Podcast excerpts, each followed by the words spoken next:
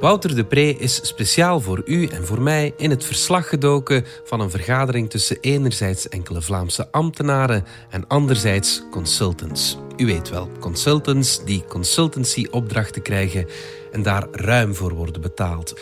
Wat die consultants dan echt doen in ruil voor dat geld, dat las Wouter de Pre in dat verslag. En het is exact dat wat hij nu wil vertellen.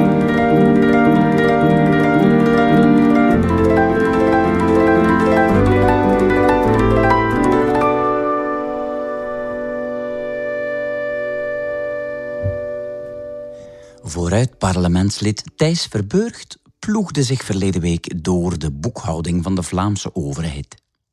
Hoeveel facturen voor consultancyopdrachten waren daarin terug te vinden en voor welke bedragen? En vooral, welke prestaties werden daarvoor geleverd? Verburgt was onthutst door de transitieveranderingsprojecten en de workshops interne innovatiemodellen binnen de eigen werking die hij vond in de archieven of het allemaal zulke managementsnonsens was, vroeg Verburgt zich af. De lettervreter besloot zijn burgerplicht op te nemen en voor Verburgt op zoek te gaan. En eerlijk is eerlijk, ver moest ik niet zoeken. Op www.vlaanderen.be prijkt een verslag van een recente bijeenkomst van Innovatienetwerk Vlaanderen met vier consultants Hoogst nodig, vond Ino, want de Vlaamse overheid huurt op grote schaal consultants in, zegt ze, en deelt de meest intieme geheimen met hen. Een bevreemdende mix van pijn en plezier ervaart de lettervreter als hij zich in een domein vol obscure taal begeeft. Als je kunt doorgronden wat de taal betekent, opent zich een heel nieuw domein. Maar als de taal een leegte moet verhullen, dan voel je je bedot. Wat betekende het op toneelschool dat je oude ik moest worden afgebroken om een nieuwe ik te kunnen opbouwen? Moest je persoonlijkheid weg om andere persoonlijkheden te kunnen acteren? Waarom moest er dan een andere persoonlijkheid voor in de plaats komen als een persoonlijkheid het acteren verhindert? Bedoelden ze misschien gewoon dat je een beetje losser moest worden?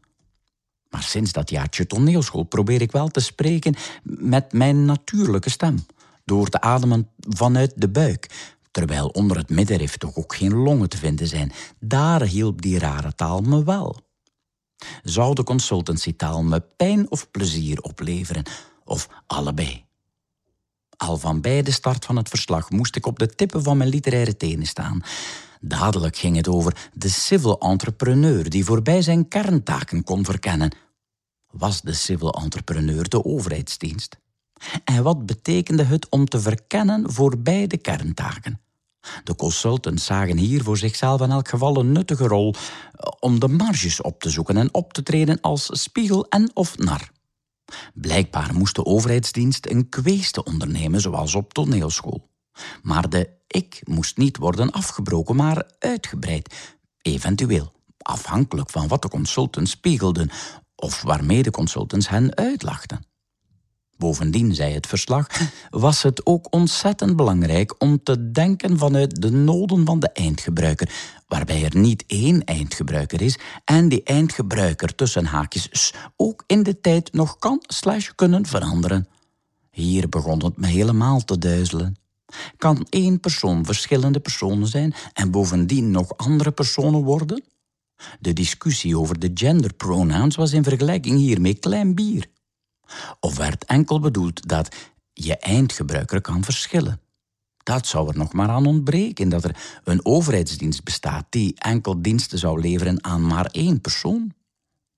Dat de Vlaamse ambtenaar ook steeds moet beseffen dat er een context is en dat die bovendien in beweging is, zei het verslag. En toen werd ik een beetje zeeziek.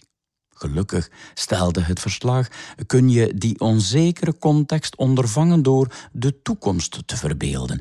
Een taak waarbij de consultants gelukkig opnieuw meer dan bereid waren om als spiegel op te treden. Toen de consultants ook nog adviseerden om het eigenaarschap op te laten lossen in het netwerk, gaf ik me gewonnen. Enkel pijn in deze branche. Geen plezier.